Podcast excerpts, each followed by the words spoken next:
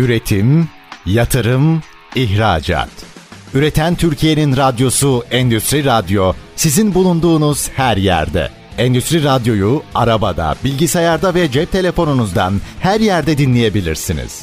Endüstri Radyo.com Çetin Ünsal'ın hazırlayıp sunduğu Reel Piyasalar programı başlıyor.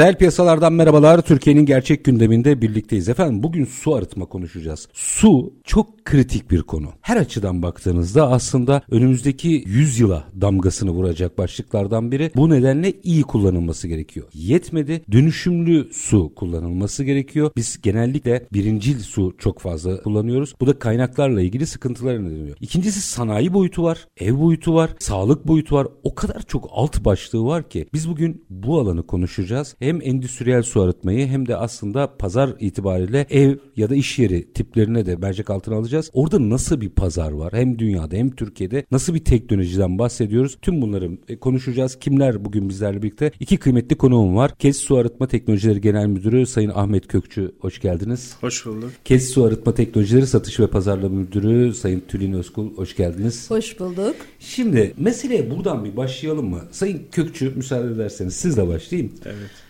Üstad bu su ve arıtma ilişkisini özellikle endüstriyel anlamda biz yeterince konuşuyor muyuz? Buradan bir başlayalım mı meseleye? Aslında çok dillendirmediğimiz konulardan. Yani baktığımız zaman su arıtma birçok planlamada en sonda geliyor. Maalesef biz mekan tasarımında bile, hatlarda bile zorlanıyoruz. Hani kervan yolda düzülür hesabı. Bu altyapıyı çok dikkate almadan yatırımlar yapılıyor. Mesela bir organize sanayidesiniz örnek vereyim. Çok ciddi su kullanan bir sektörde proseste iş yapıyorsunuz. Ama bakıyorsunuz ki artık tanker suyla falan dönmeye başlıyorsunuz. Takviye sularla. Geri kazanım konuları biraz ikinci planda kalmış durumda. Yani konular biraz dediğim gibi çok önemsenmeyen ama sonradan böyle başa belaymış gibi algılanan konular haline dönebiliyor. Ki şimdi mevzuatlar sıkıştırıyor aslında. Hani Evet. Çevreyle Tabii, ilgili tabii. Mevzuatlar. Zaten hani bir kuraklık dönemine de giriyoruz. Bunu hepimiz hissediyoruz. Yağış miktarlarındaki azalmalar, kaynaklardaki bu kurumalar biraz böyle sektörü sıkıntıya sokabiliyor. Orada bir şey sormak istiyorum. Yeni Şimdi arayışlar sa- zaten. sahadan bir şey alayım.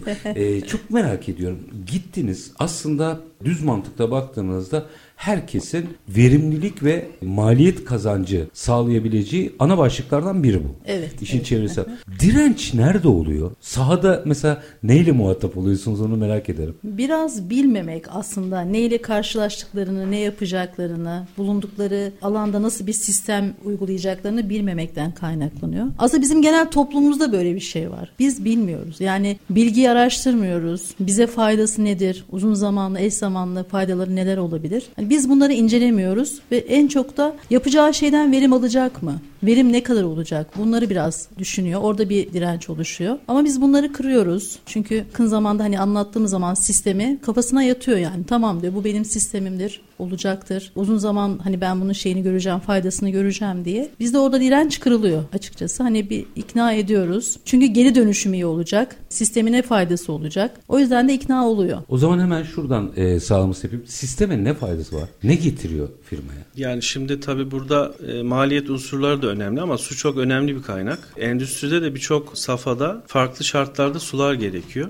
Yani sadece bunu içme özelinde düşünmemek lazım. Mesela bir alüminyum sektöründe eloksal havuzlarda saf su kullanımı gerekiyor. Olmazsa olmazlardan biri. Olmazsa olmazlarından. Ya da bir kimya endüstrisi işte ambalajı doldurduğunuz ürünün yumuşak veya saf su şeklinde bir karışımla oluşturulması gerekiyor. Ya da bir kozmetik mesela hani parfüm diyoruz ama parfümün çoğu aslında saf sudan oluşmakta. Endüstrinin aslında olmazsa olmazı. Tabii bu konular, bu sistemler düzgün tasarlanmadığı zaman işletmeye sıkıntı çıkartabiliyor. Bu verimsizlikler aslında en çok maliyet unsuru. Su çok önemli bir kaynağımız. Hani bunu sadece ürün üretmek anlamda da düşünmemek lazım. Havadan sonra belki insana en çok gereken şey su çünkü. Dolayısıyla tabii biz burada hani verimli kullanabilmek için suyu nasıl değerlendirebiliriz? Kaybettiğimiz bir değeri nasıl işletmeye tekrar kazandırabiliriz? Bu tarz konular üzerine yoğunlaşıyoruz açıkçası. Orada yine buraya geleceğim. Hı-hı. Çünkü doğru bir yol haritası çizmenizi rica edeceğim bize ama ilk önce şu noktada bir sağlamasını almak isterim. Mutlaka bunun bir yatırım maliyeti var. Geri dönüşümü nasıl oluyor? Yani firmaya anlatıyorsunuz ya bir şekilde ne kadar zamanda onu sübvanse edebiliyor? Bunları amorti e, etme diyorum aslında. Evet, evet. Projeye göre değişiyor bu. Kapasitelere göre değişebiliyor. Yapacağımız işlemlere göre. Yani biz mesela makine üretiyoruz. Ama bir taraftan da çok spesifik bir şey bu. Ama bir taraftan da mühendislik firmasıyız. Çünkü çok özel projeler, çok özel ihale süreçleri geliyor, şartnameler geliyor ve değerlendirme süreci farklı. Yapılacak sistemin geri dönüşleri farklı olabiliyor. Her şey aciliyete göre ya da oradaki sistemdeki arızaya göre değişebiliyor. Ama ne kadar çabuk amorti olursa onu anlatabilirsek müşteri orada ikna oluyor ve bir an önce proje başlamış oluyor. Sonradan yapılan çok tesis var mı? Şimdi özellikle hani belki büyük OSB'lerde bu işler en başta düşünülebilir. Öyle mi bilmiyorum. Soruyorum. Öyle olduğunu umuyorum. Ama mesela bir e, sanayide bir kobi belki bunu öncesinde düşünmemiş olabilir. Sonradan dönüşmek çok maliyetli mi? Ya esasında şöyle bir şey var. Türkiye'de geri kazanım sistemleri çok aktif değil. Yani biz temelde evet. bir proses arıtması yani bizim endüstriyel dediğimiz proseste kullandığımız temiz su arıtması üzerine yoğunlaşıyoruz. Ama işin bir de atık su boyutu var. Atık suda da şöyle bir mantık vardır. Suyu atılabilecek evsafa getirip yani deşarj etme mantığı vardır. Hani geri kazanma yoktur. Ama ileride şu önem kazanacak. Hani biz atık su tesisini kurduk. Tabii ki bu işletme için bir maliyet olarak görülebilir ama biz bu suyu atıyoruz diyor hani işletme sahipleri. Atmaması gerekiyor. Atmaması yani. gerekiyor normalde. Tabii, hani biz de aslında gerekiyor. temiz su proseslerinde biraz uzmanlaştığımız için atık sudan atılan suyun tekrar işletmeye nasıl geri kazanılır noktasında uzmanlığımız var açıkçası. Bu mümkün değil mi? Tabii Teknolojik ki mümkün. olarak. Tabii ki mümkün. Yani illa birincil veya işte sıfır su e, hepimizin anlayabileceği biçimde söyleyeyim. Sıfır su kullanılması gerekmiyor.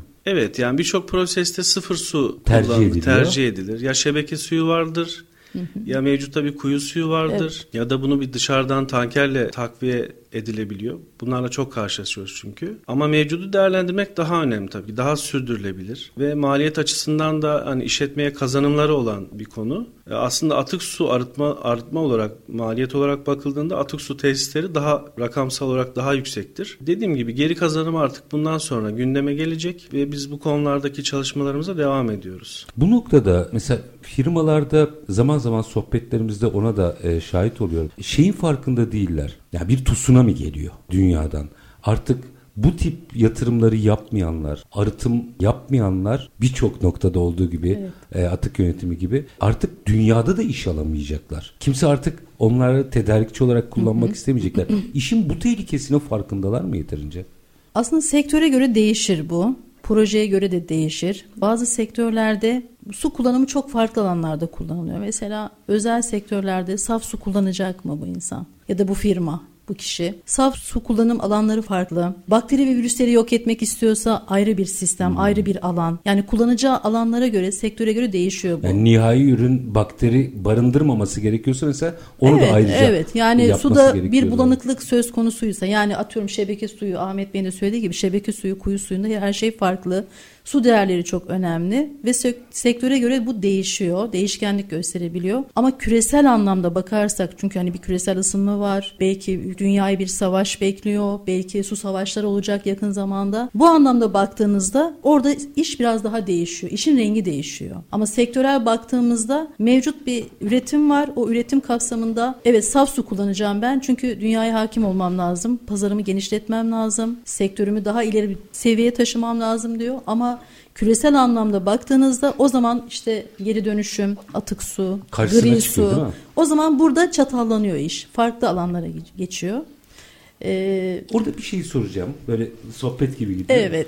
Ee, şunu e, merak ediyorum. Mesela evet hadi öyle diyelim. Üretiminde prosesinde hep birinci su kullanması gerekiyor. Mesela onu arıttıktan sonra tesisin başka bir yerinde başka bir şekilde değerlendirme şansı var mı? Var tabii. Yani şimdi bizim filtre sistemlerinin hem üretimleri olur hem bizim atık diyoruz ama bizim atımız mesela örnek vereyim çevre sulamada kullanılabilir. Mesela? Biz bunları normalde kanalizasyona gönderiyor çoğu firmalara baktığımız baktığımızda tasarımlar. Şimdi biz şöyle düşünmek lazım. Mesela şu an bir deprem e, gerçeğiyle Gündemimiz karşı var. karşıyayız. Binalar tasarlanırken bizim gri su arıtımı dediğimiz bir yöntem var.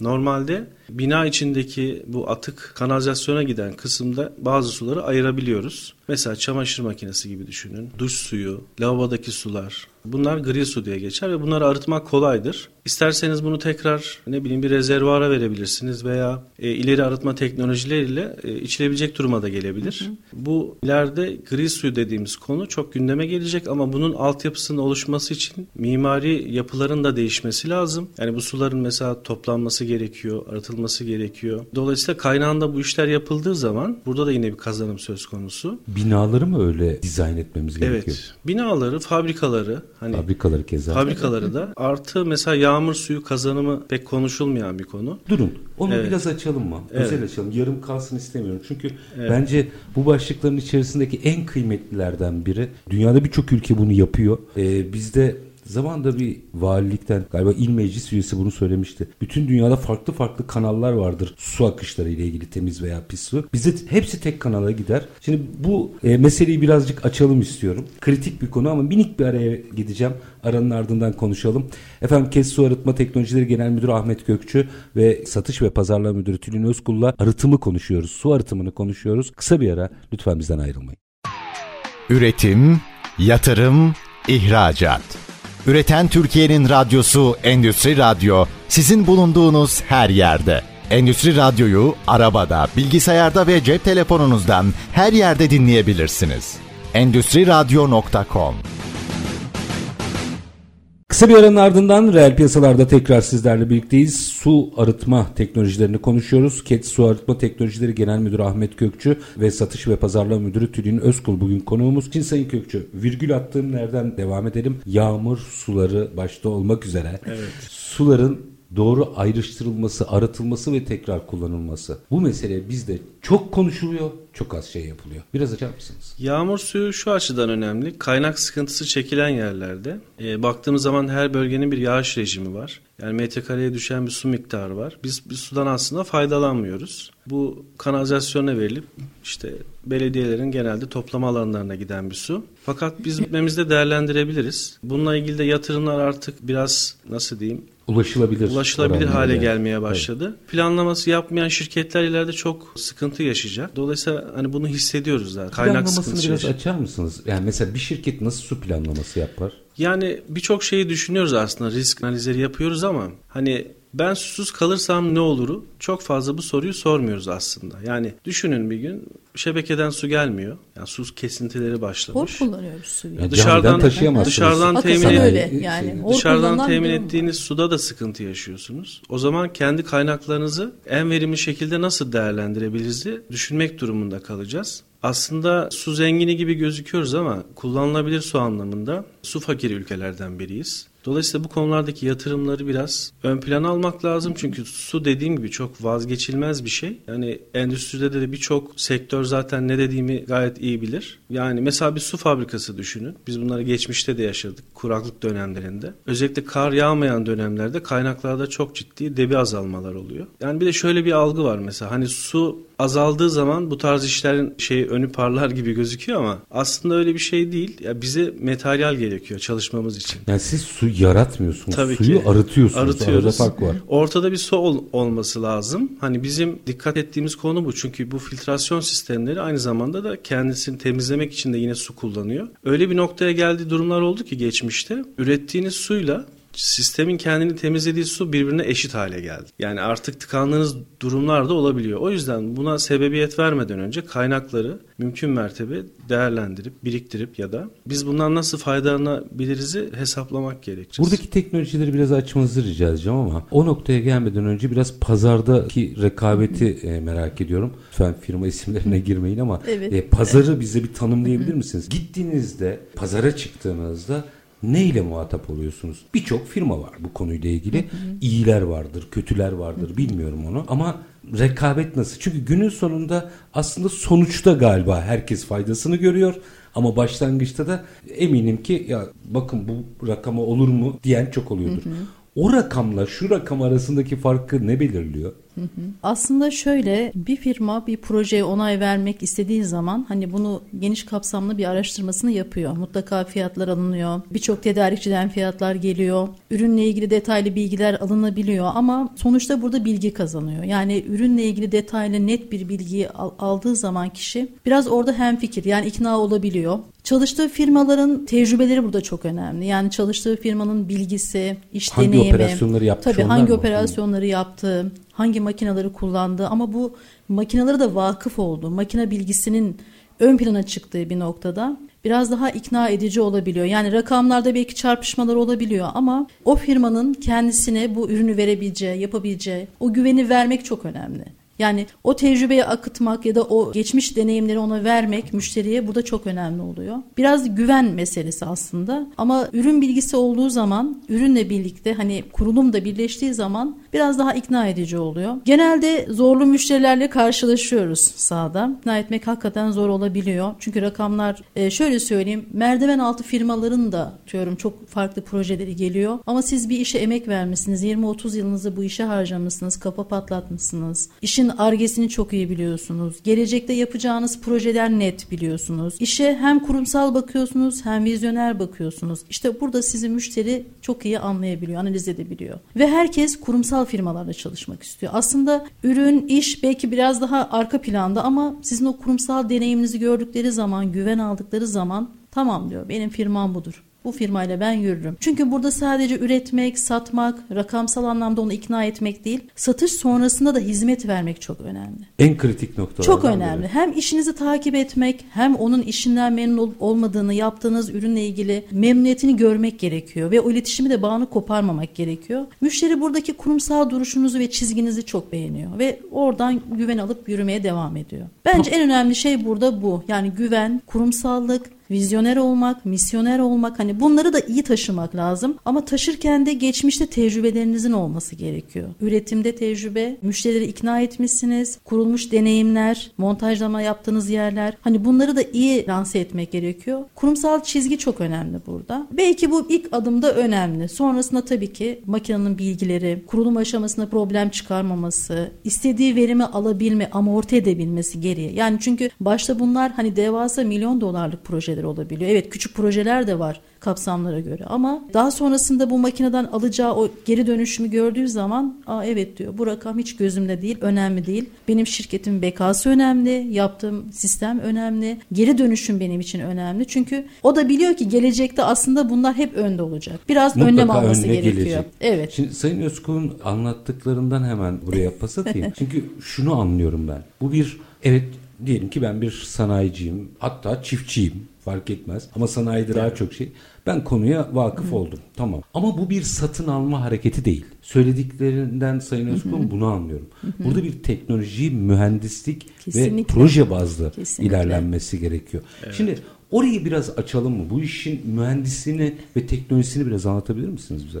Şimdi tabii ki su arıtma özelinde Türkiye'de belki çok geçmişi yok. 35 senelik yaklaşık bir şey var. Bundan önce mesela bir tekstil firmasısınız. Siz atık su arıtması yapacaksınız veya yumuşak suya ihtiyacınız var. Bu hizmetleri veya ürünleri dışarıdan alıyordunuz eskiden. Veya yurt dışından mı? Yurt dışından hmm. mecburen. Böyle süpervizör ücreti ödeyerek, işte saatine bir bedel ödeyerek vesaire. Şimdi Onların o, satış on... sonrası hizmetleri de fena faturalar çıkarıyor. evet, çok külfetli olan süreçlerdi o dönemlerde ama sonra sektöre işte hizmet verebilen belli başlı firmalar oluşmaya başladı. Ve bu firmalardan işte belli tecrübelerle ayrılan, daha sonra kendine işletme kuran sayıları artınca sektörde şu anda yeteri kadar firma var esasında. Bir de insanların kafasında şu var. Hani biz suyu arıtıyoruz ama bu ne kadar hani güvenlidir, ne durumdadır? Yani bugün uzaya gitmeniz için de aslında su gerekiyor. Hani hmm. orada astronotları çok uzun süre gönderiyorsunuz. Mesela bir de taşıyacağınız her bir gram bile çok önemli. Dolayısıyla hani bir su deposuyla git gitmiyor uzaya bu kenarcağızlar. Arıtım teknolojileri mesela. e, tabii ki mesela orada e, astronotlar idrarlarını arıtıp içiyorlar.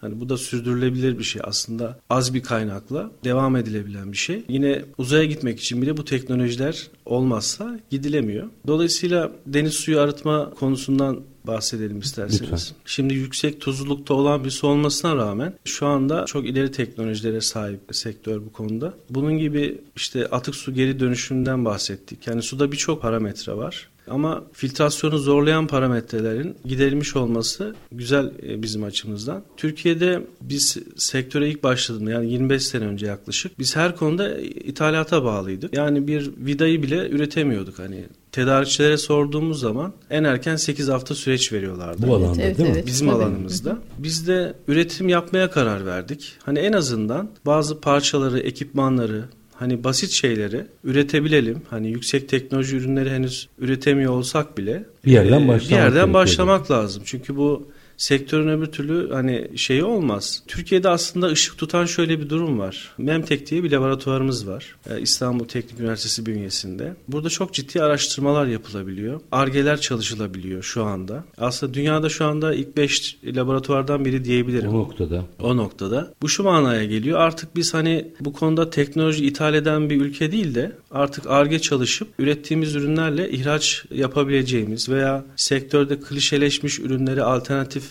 ürünler oluşturabileceğimiz bir altyapıya sahip olduğumuz anlamına geliyor. Bu gidişatımız açısından iyi bir şey. Ama diyeceksiniz ki mesela ne kadar üretici var Türkiye'de?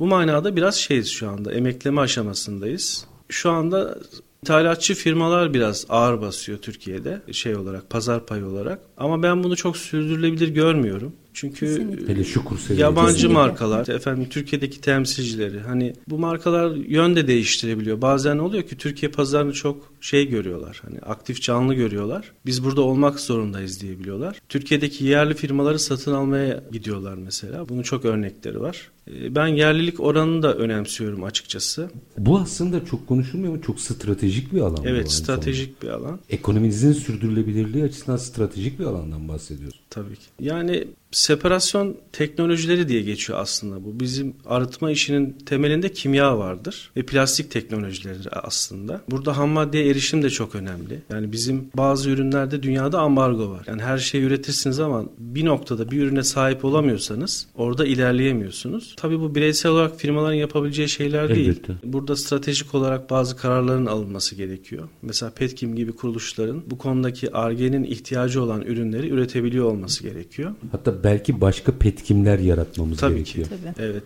Ama dediğim gibi hani genel manada teknolojik olarak ileri bir noktadayız. Ne arıtılamıyor diye sorarsak eğer şu anda dünyada zeytin e, salamura suyu şu anda arıtması çok zor bir proses. Gerçekten hiç Henüz- bunu tahmin etmezdim. Evet. Salamura suyu yani arıtılamıyor veya zor arıtılıyor. Kara su diye geçer bu su. Aşırı tuzludur ama arıtması şu anda mümkün değil. Ama mesela peynir altı suyu da e, zor bir prosestir süt sektöründe ama o arıtılabiliyor. Ama bu konudaki teknolojiler de aslında saklanıyor bir yerde. Ha mesela firma ürün veriyor. Peynir altı suyundan hem protein elde ediyorsunuz hem tuzlu su elde ediyorsunuz ki peynir üretirken bu tuzlu suyu tekrar kullanabiliyorsunuz. Hem de içme suyu da elde edebiliyorsunuz. Yani burada mesela firma filtrelerini takıyor ama o filtreleri kirlenmiş olan filtrelerini geri alıyor. Kendi teknolojisini korumak açısından Ha bırakmıyor. bırakmıyor. Tabii ki hani stratejik önemi burada haiz. Bizim de bu tarz proseslere eğilmemiz lazım. Uzmanlaşmamız lazım. Ama dediğim gibi yani onun dışında aklınıza ne geliyorsa hani buna kanalizasyon da dahil yani. Mesela bir Hollanda örneği vardır. Yıllardır kanalizasyondan elde ettiği suyu kullanması olarak kullanır. Bu konuda çok hani kafada soru işareti olmaması lazım. Fikri e, defansı biraz kırmak lazım burada. Evet. Yani, yani şimdi kanalizasyon suyu deyince herkes bir duruyor ya. O fikri aslında size gelen su o su değil. O arıtılıyor, işlemden geçiyor falan. Tekrar neredeyse sanıyorum kullanım açısından sıfıra yakın bir su oluyor galiba. Evet yani şöyle düşünmek lazım. Aslında doğada da böyle bir döngü var. Yani atıkların yani tabakalar halinde toprak altında bir arıtma süreci var doğal olarak. Yani bizim en son saf dediğimiz, içilebilir dediğimiz işte yüksek zirvelerden aldığımız sular e, aslında bu suların özüdür yani netice itibariyle. Tabii orijinal Arıtmada şey da değil böyle bir mantık var. Mesela biz reverse osmoz diyoruz. Hani birçok kişi duyuyordur ama reverse osmoz nedir? Konularda kafada soru işaretleri var biraz. Ozmotik basınç altında suyun saflaşması anlamına geliyor. Burada membran dediğimiz zar yapıda gözenekli filtreler kullanılıyor. Tabiatta da bu şu şekilde oluyor. Mesela e, rakımı daha yüksek yerlere gittiğiniz zaman bu ozmotik basınç etkisiyle saflaşmaya başlıyor. Aslında daha düşük rakımlarda su üzerindeki yükü bırakıyor. Biz aslında atıyorum bir dağlık bir yere gittiğimizde su içtiğimizde ne kadar güzelmiş dediğimizde nedeni bu aslında. Nedeni bu tabii ki. Biz bunu endüstriyel anlamda filtreler üzerinde kullanıyoruz bu teknolojiyi. Ya da mesela düşünün insan vücudunda böbrek de bir filtre aslında. Yine düşük gözenekli yapısıyla ne yapıyor mesela? Mesela kandaki kirli suyu idrara yönlendiriyor. Temiz Evet, suyu da vücutta kullanıyor. Mesela deniz suyu arıtmaları da deriyi baz alarak yapılmıştır. Terlediğimiz zaman tuzlu suyu dışarı atar vücudumuz. Dolayısıyla tabiat ve insan vücudu da bize arıtma teknoloji anlamda yön veriyor. Aslında anladığım kadarıyla minik bir araya gideceğim. Burayı devam ettirelim istiyorum. Doğada olan resmi iyi okuduğumuzda buradaki teknolojinin ilham kaynağını da çözüyoruz anladığım kadarıyla. Doğa zaten bir filtreleme, bir arıtma işini Tabii yapıyor. ki. Aynı sistem. Bunu birazcık açalım ama minik bir araya gidelim. Aranın ardından Kes Su Arıtma Teknolojileri Genel Müdürü Ahmet Kökçü, Satış ve Pazarlama Müdürü Tülin Özkul. Sohbetimiz devam edecek. Lütfen bizden ayrılmayın. Üretim, yatırım, ihracat. Üreten Türkiye'nin radyosu Endüstri Radyo sizin bulunduğunuz her yerde. Endüstri Radyo'yu arabada, bilgisayarda ve cep telefonunuzdan her yerde dinleyebilirsiniz. Endüstri Radyo.com Kısa bir aranın ardından reel piyasalarda tekrar sizlerle birlikteyiz. Su arıtmayı teknolojik ve pazar boyutuyla her yönüyle konuşuyoruz. Konuklarımız KES Su Arıtma Teknolojileri Genel Müdürü Ahmet Kökçü ve te- Satış ve Pazarlama Müdürü Dün Özkul. Sayın Kökçü, Sayın Özkul sizi biraz daha bekleteceğim. Sayın Kökçü orada bir devam etmenizi rica edeceğim. Bu işin biraz teknolojisini bize açın. Doğada zaten bu teknoloji var dediniz. Bence vurucuydu. NASA çalışmaları veya uzay çalışmalarına atıfta bulundunuz. Evet. Bence vurucuydu. Şimdi bir noktayı söyleyeyim. Oradan siz bana lütfen biraz daha teknolojisini açın. Şimdi yaz aylarına doğru eğer kışın fazla yağmur yağmadıysa, kar yağmadıysa yaz aylarına doğru biz ne konuşuruz? İlkbaharda falan. Eyvah bu sene yağmur yağmadı, susuz kalacak. Ben bunu anlayamıyorum. Bunu teknolojik olarak açın ne olur bize. Üç tarafı denizlerle çevrili ve ortasında bir deniz olan bir ülkenin sürekli birinci suya yöneliyor olması ve arıtmayı hiç konuşmuyor olmasını ben mantıken çözemiyorum. Siz işin bilimsel tarafını biliyorsunuz. Siz çözebiliyor musunuz? Ya esasında şöyle tabii ki en başta bahsettiğim gibi ortada bir su olması lazım öncelikle. Ama bu Var, nasıl her yerimiz su. nasıl bir su? Yani bir tabii ki biz doğal olarak arıtılan, arıtması ya da kolay olan suları kaybetmeye başladığımızda aslında bu bilinç oluşmaya başlıyor. Kuyuları Yani çektik çünkü. tabii ki dünyadan 50-60 metreye kadar gitti galiba kuyular. Tabii ki yani dünyadan su kaybolacak hali yok mesela denizlerimiz var. Ama burada proses zorlaştıkça tabii ki maliyet de artıyor. Yani mesela bir e, yağmur suyunu arıtmakla deniz suyunu arıtmanın maliyeti bir değil. Şüphesiz. Prosesler de birbirinden farklı. Şöyle örnek vereyim mesela. Yağmur suyunu arıtmak için 10 bar atmosfer basıncı gerekiyorken deniz suyunda bu 60 atmosfer basıncına kadar çıkabiliyor. Yani yüksek basınca ihtiyaç duyulabiliyor. Dolayısıyla orada ekipmanlar da değişiyor. Hem tuza dayanıklı olması lazım ekipmanın hem basınca dayanıklı olması lazım. Burada da özel ekipmanlar devreye giriyor. Özel malzemeler devreye giriyor. Artı enerji mesela 10 barı basmakla bir pompanın 10 barı elde etmesiyle 60 barı elde etmesi bir değil enerji olarak. Gerçi bu tarz sistemlerde enerji geri kazanımı da var aynı zamanda. İç kazanım da uygulanabiliyor. Yani oradaki dinamalar aynı zamanda alternatör gibi de çalışabiliyor. Hani kendini geriden besleyebiliyor. Çünkü yüksek enerji maliyetleriyle karşılaşmak bu sefer mümkün. Yenilenebilir oraya destek verebiliyor mu? Yani oradaki enerji ihtiyacını karşılayabiliyor mu? Kısmen tabii ki. Yani oradaki mantık %100'ünü geri kazanma değil zaten enerjinin. Ama %50, %60 performansla elektrik enerjisini tekrardan geri kazanabiliyor. Tabii burada ekipmanların ömrü, sürdürülebilirliği de önemli. Hani burada proseste nelerin seçildiği. Biz birçok hani görüyoruz uygulamalarda sistemler işte 5 sene sonra 10 sene sonra kullanmaz atıl duruma geldiği durumlar da oluyor. Bu da ekonomik açıdan bir şey değil. Yatırım maliyetini gerektiği yerde yüksek tutup işletme maliyetini aslında küçültmek lazım. Hani görüyoruz biz bazen hani biz ithal ettiğimiz filtreler var. Bazı firmalar var örnek vereyim bir yıl bile kullandıramıyor müşteriye. E ama aynı filtreyi 7-8 sene kullandırdığımız da oluyor bazı müşterilerde. Hani burada prosesin doğru tasarlanması, gelecek planlaması hani bunlar ön planda. Aslında tam bir mühendislik işi bu. Tabii ki. Tabii ki tam mühendislik işi. Bir de arıtma şöyle bir konudur aslında. Yani 5-6 tane mühendislik dalının konsorsiyum halinde bir araya gelmesinden oluşur. Yani bir orada aslında beyin fırtınası vardır. Yani sadece e, ben çevre mühendisliğim deyip hani suya ve prosese hakim olmak yetmiyor. Onun dışında bu işin otomasyon kısmı var. işte ne bileyim şu anda mekatronik mühendisi dediğimiz Keza. hem makine hem otomasyondan anlayan mühendislerin olması gerekiyor. Yani bir atık su işinde inşaat mühendisliğinin olması gerekiyor. Hakeza kimya bizim işin aslında temelinde var. Eskiden böyle bir ön yargı vardı. Hani kimya firmalarının işi ayrıdır. işte arıtma işi ayrıdır. Aslında böyle bir şey yok. Kimya her şeyin temelinde var. Yani aslında kimyaya hakim olan dünyaya hakim olur. Böyle de bir durum var. Çok güzel söz. Aslında biz kimyasal konusunda biraz şeyiz. Hani nasıl diyeyim? Bilgi fakiriyiz yani. Kulaktan duyma. Mesela örnek vereyim en basit. İşte çamaşır suyu deyip geçtiğimiz bir ürün var. Hani bu nedir mesela? Kimyasal içeriği nedir?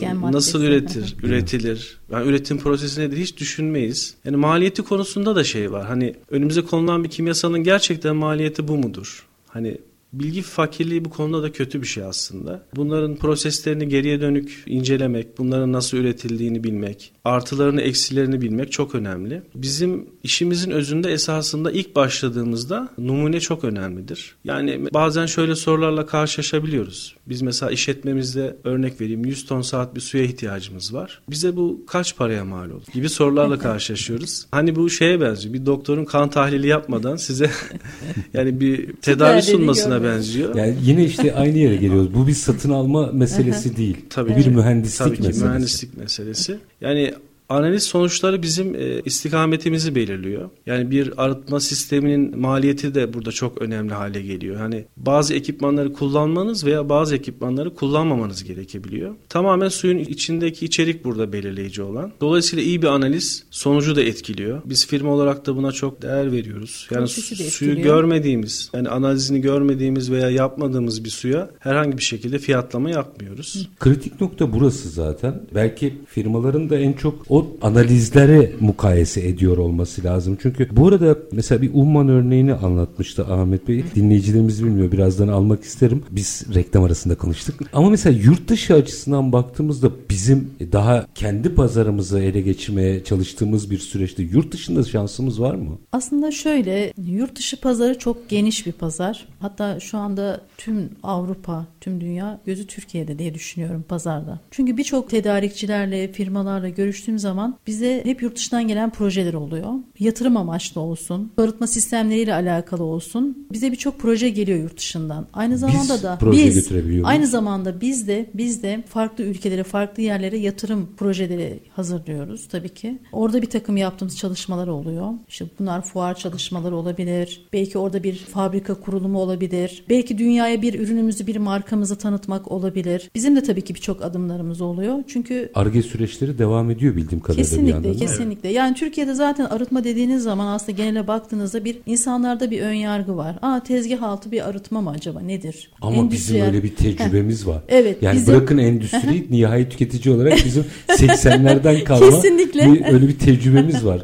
Çok kötü teknolojilerle muhatap olduk çünkü o Kesinlikle süreçte. öyle. Kesinlikle öyle. Ama işin endüstriyel boyutu çok daha devasa, çok daha büyük. Yatırım projeleri çok daha büyük. Bizim dünyaya kendi markalarımızı, yaptığımız işi, argeyi tanıtmamız lazım. Çünkü Avrupa bize bayılıyor. Gerçekten böyle bir durum var. Şu an mesela Almanya ile çalışıyoruz. Aslında birçok ülkelere filtre kapları, özel kendi paslanmaz filtre kaplarımızı gönderiyoruz. Yani bir Alman firması Türkiye ile çalışmayı çok seviyor. Bir İtalyan firması Türkiye ile çalışmayı çok seviyor. Şeyi var galiba bizde. Zaten birçok meslek grubunda gözüküyor ama birçok sorunla yaşadığımız için sorunu çözebilmek için mühendislik kabiliyetimiz çok yüksek galiba. Kesinlikle öyle. Kesinlikle öyle. Bir projede farklı öngörülerimiz var. Hem bilgi donanımı var hem üretim kapasitemiz çok iyi çünkü üretici bir firmayız aslında. Her anlamda üreticiyiz. Farklı sektörlere hitap edebiliyoruz. Yani bir un fabrikası gelip bizden bir ozon jeneratörü isteyebiliyor. Bir şeker fabrikası gelip bizden şekerdeki işte atıyorum mevcut bir kokuyu yok etmemizi istiyor. Aynı şey Avrupa'da da var, Amerika'da da var. Tüm dünya genelinde bu sorunlar aslında aynı. Ama mevcut biz bizim bu üretici gücümüz olduğu için belki dünyaya daha fazla hakim olabilmekle birçok projeye imza atma şansımız olabilir. Zaten ki var böyle bir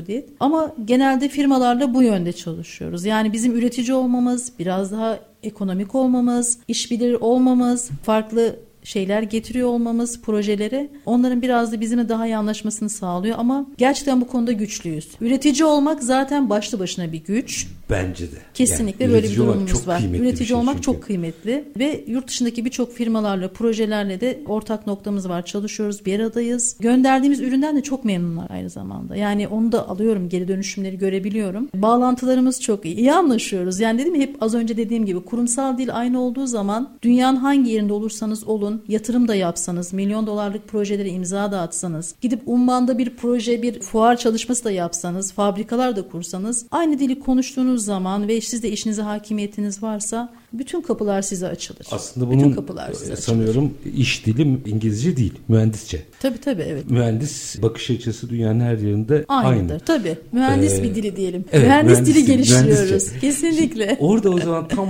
buradan şunu Umman'daki örneği bir kere dinleyicilerimizle de paylaşmanızı rica edeceğim. İkincisi onu paylaştıktan sonra şimdi Sayın Özkul ifadelerinin arasında geçirdi. Şu ozon meselesi. Hazır sizden teknoloji dinlerken şu şehir efsanelerinin o kadar çok olduğu bir alan ki onun da doğrusunu bize anlatın ne olur ama önce Umman'daki örneği alayım. Evet, Umman'dan başlayalım. Umman'da tabii Arap ülkelerinin çoğunda kuyu suyu diye tabir ettiğimiz sularda sıkıntı var. Suya ulaşamıyorsunuz birçok noktada. Deniz kaynaklarından faydalanmak gerekiyor. Umman'da daha keza şebeke suyu denizden elde ediliyor veya birçok Arap ülkesi gibi düşünebilirsiniz. Bizim orada bir projemiz vardı. İçme suyu sektöründe faaliyet gösteren bir firma bizden. İçme suyu. İçme suyu, şişeleme tesisi diyebilirim. Hani damacana veya pet hatları olan bir firma. O sudan biz içme suyu üretiyoruz ve o şekilde bir şey sağlanıyor. Pardon bir dakika yanlış anlamış olabilirim. Deniz oradaki deniz suyundan mı içme suyu Tabii üretiyor? ki. Heh, tamam. Deniz suyu normalde kullanma vasfında bir su var şebekeye verilen. Çünkü başka kaynakları olmadığı için fabrikada oradan temin ediyor suyunu ve biz bunu içme suyu haline getirip şişelenip kullanıma sunabiliyoruz. Yani bu konuda bir sıkıntı yok. Aslında teknoloji bu noktalara kadar gitti. Galiba eskiyle mukayese ettiğinizde de çok ulaşılabilir maliyetlere geldi bunlar. Bundan belki 30 sene 40 sene önce çok daha pahalıydı maliyet burada. Tabii ki burada rekabet de önemli. Hani firma sayısı arttıkça, üreten üretim yapan firmaların sayısı arttıkça dünyada da maliyetleri aşağı çekiyor tabii ki. Yani bir 20 30 seneki önceki maliyetler değil artık. Teknoloji de Ciddi gelişti. bir rekabet var Evet. çünkü bizim sektörümüzde. Dolayısıyla ulaşılabilir rakamlar esasında bak. Bu arada tabii o rakamları dengeleyen noktalardan biri yerli üreticinin de varlığı. O yüzden onu biraz desteklememiz gerekiyor. Hadi şöyle bir 5 dakika var. Şu ozon meselesini bize anlatır mısınız?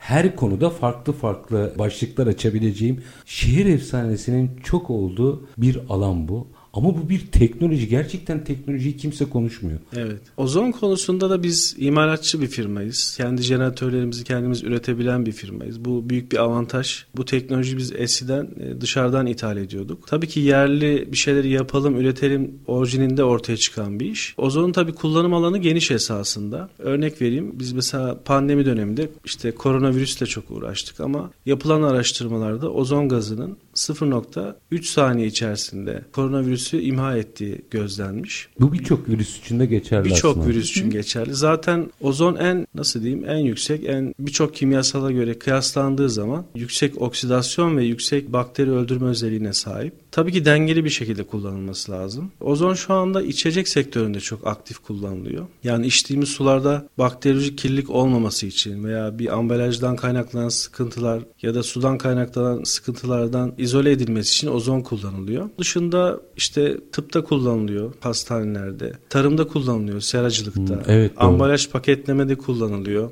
Yani koruyucu kullanmıyorsunuz mesela ozon kullandığınız zaman. Birçok tabii ki kullanım alanı var. Şebeke suları hakeza. Yine ozonla Önü dezenf- açık bir alan mı o da? Ozon çok önü açık bir konu. Ee, yani havuzda bile mesela herkesin ortak sıkıntısıdır. Hani yüksek klor kokusu mesela Tabii, havuza büyük yani. girdim. Tabii ki kimyasal miktarın çok olması birçok sıkıntıya yol açabiliyor. Ozon burada biraz daha masum bir şey teknoloji. Hem koku anlamında da rahatsız etmeyen bir yapısı var. Dolayısıyla ozon daha emekleme aşamasında Türkiye'de diyebilirim. Ama galiba Ya- çalışmamız gereken biraz da arkasını bırakmamamız gereken bir teknoloji sanıyorum. Evet. İş buraya gidecek gibi gözüküyor. Temelde baktığımızda aslında biz ozon da yapsak. Ozon da aslında bir tür arıtma. Evet. O yaptığınız uygulamayla arıtıyorsunuz. Ama temelde bizim galiba Sayın Kökçü biraz hani ufak ufak sonuna da geliyoruz. bizim şu arıtma meselesini doğru anlamamız gerekiyor galiba. Bize böyle minik bir özetleyin. Neyi doğru anlamamız gerekiyor ki meselelere doğru bakalım. Esasında tabiatı taklit etmemiz lazım. Yani biz bunu teknoloji üretirken de bu şekilde görüyoruz. Yani ozon dediğimiz konu bile mesela ozon normalde tabiatta nasıl oluşur? Yıldırımlarla oluşur. Yani bir ozon tabakası var mesela dünyamızın etrafını kaplayan ve statik bir şey değil yani bu hareketli olması gereken azaldıkça yeni yenisinin e, yerine gelmesi gereken bir konu. Eskiden mesela bu ozon tabakası ile ilgili çok çok şey gündeme geliyordu. Bazı kimyasal ürünlerin Delinme bu tabakaya meselesi. zarar vermesi gibi. Ama ne oluyor mesela doğal bir olay. Hani yağmur yağmadan önce şimşek çakması, yıldırım olması. Muazzam bir ozon miktarı oluşuyor mesela o dönemde. Bizim ürettiğimiz cihazlarda da yani yüksek elektrik enerjisiyle aslında ozon üretiliyor. Tabii ki burada oksijen de önemli. Ozonun bileşen bileşenleri zaten oksijenden oluşmakta. Yani esasında tabiata baktığımızda biz dengesini bozmadığımız müddetçe ve paralel şekilde taklit edip arge yaptığımız takdirde güzel e, sonuç alabiliriz. Yani temelinde bu işin bu var yani. Ya da o dengesizliği dengeye çevirdiğimizde teknolojiyle işte arıtma Evet. sanıyorum burada devreye Evet. giriyor. Son bir cümle sizden de alayım. Şöyle söyleyebilirim. Ben şimdi satış ve pazarlamada ağırlıklı olduğum için bazı şeyler zaman isteyen şeyler. Üretim yapmak, dünyaya açılmak, e, yeni insanlarla tanışmak, işinizi çok iyi tanıtmak. Hep bunlar zaman isteyen, emek isteyen şeyler. Bu arıtma da olabilir, bu ozon da olabilir ya da ülkemizde farklı birçok üretici firma var. Yani çalıştığım dönemler içerisinde birçok sektörde bulundum. Bu sektörlerde de hep şunu gördüm. Üretimden yana bazı sıkıntılar olabiliyor. Evet üretici firmayız. Üretimden yana sıkıntılarımız olabiliyor. Su bizim için şu anda gerçekten Bir numara. alarm aslında. veren, alarm veren artık alarmın dışına çıkıyoruz. Alarm veren bir durum. Hani bir önlemlerimizi almamız gerekiyor. Sadece endüstriyel anlamda bakmamak gerekiyor. Dünya evrensel anlamda bakmak gerekiyor. Çünkü tüm dünya bunun içinde hep beraber aynı gemideyiz. Ozonun delinmesi de veya suyun kaybı da veya atık suların tekrar dönüştürülmesi de bunların hepsi başlı başına bir sorun. Elimizden geldiğince hep beraber hani bu e, sorunları çözmekte fayda var. Artık etkinlikler mi yapılır, gruplar mı? Dünyada mesela Ama daha çok konuşmamız gerekiyor. daha çok konuşmamız, daha çok Özetle irdelememiz bu. gerekiyor. Evet, daha çok irdelememiz gerekiyor ama üretimden de hiçbir zaman Vazgeçmeyeceğiz. vazgeçmeyeceğiz. Evet. Üreticilikle ilgili bir cümle alacağım. Üretici olmakla ilgili. Valla üretici olmak, özgür olmak demek. Yani Oo, manşeti attınız bence orada bırakalım. Evet, KES Su Arıtma Teknolojileri Genel Müdürü Ahmet Kökçü ve Satış ve Pazarlama Müdürü Tülin Özkul. Çok çok teşekkür ediyorum efendim. Sağ olun. Biz teşekkür ediyoruz. teşekkür çok keyif aldık. Aynı Teşekkürler. şekilde var olunuz. Efendim biz bugün su arıtma başlığı altında aslında bir teknolojik gelişimi görüyorsunuz. Döngüsel ekonomiden aslında işletmelerin verimliliğine kadar birçok noktayı alt başlık olarak açabileceğimiz bir konu. Kıymetli konuklarım vardı. Biz her zamanki gibi bitirelim. Şartlar ne olursa olsun paranızı ticarete, üretime yatırmaktan, işinizi layıkıyla yapmaktan ama en önemlisi vatandaş olup hakkınızı aramaktan vazgeçmeyin. Hoşçakalın efendim.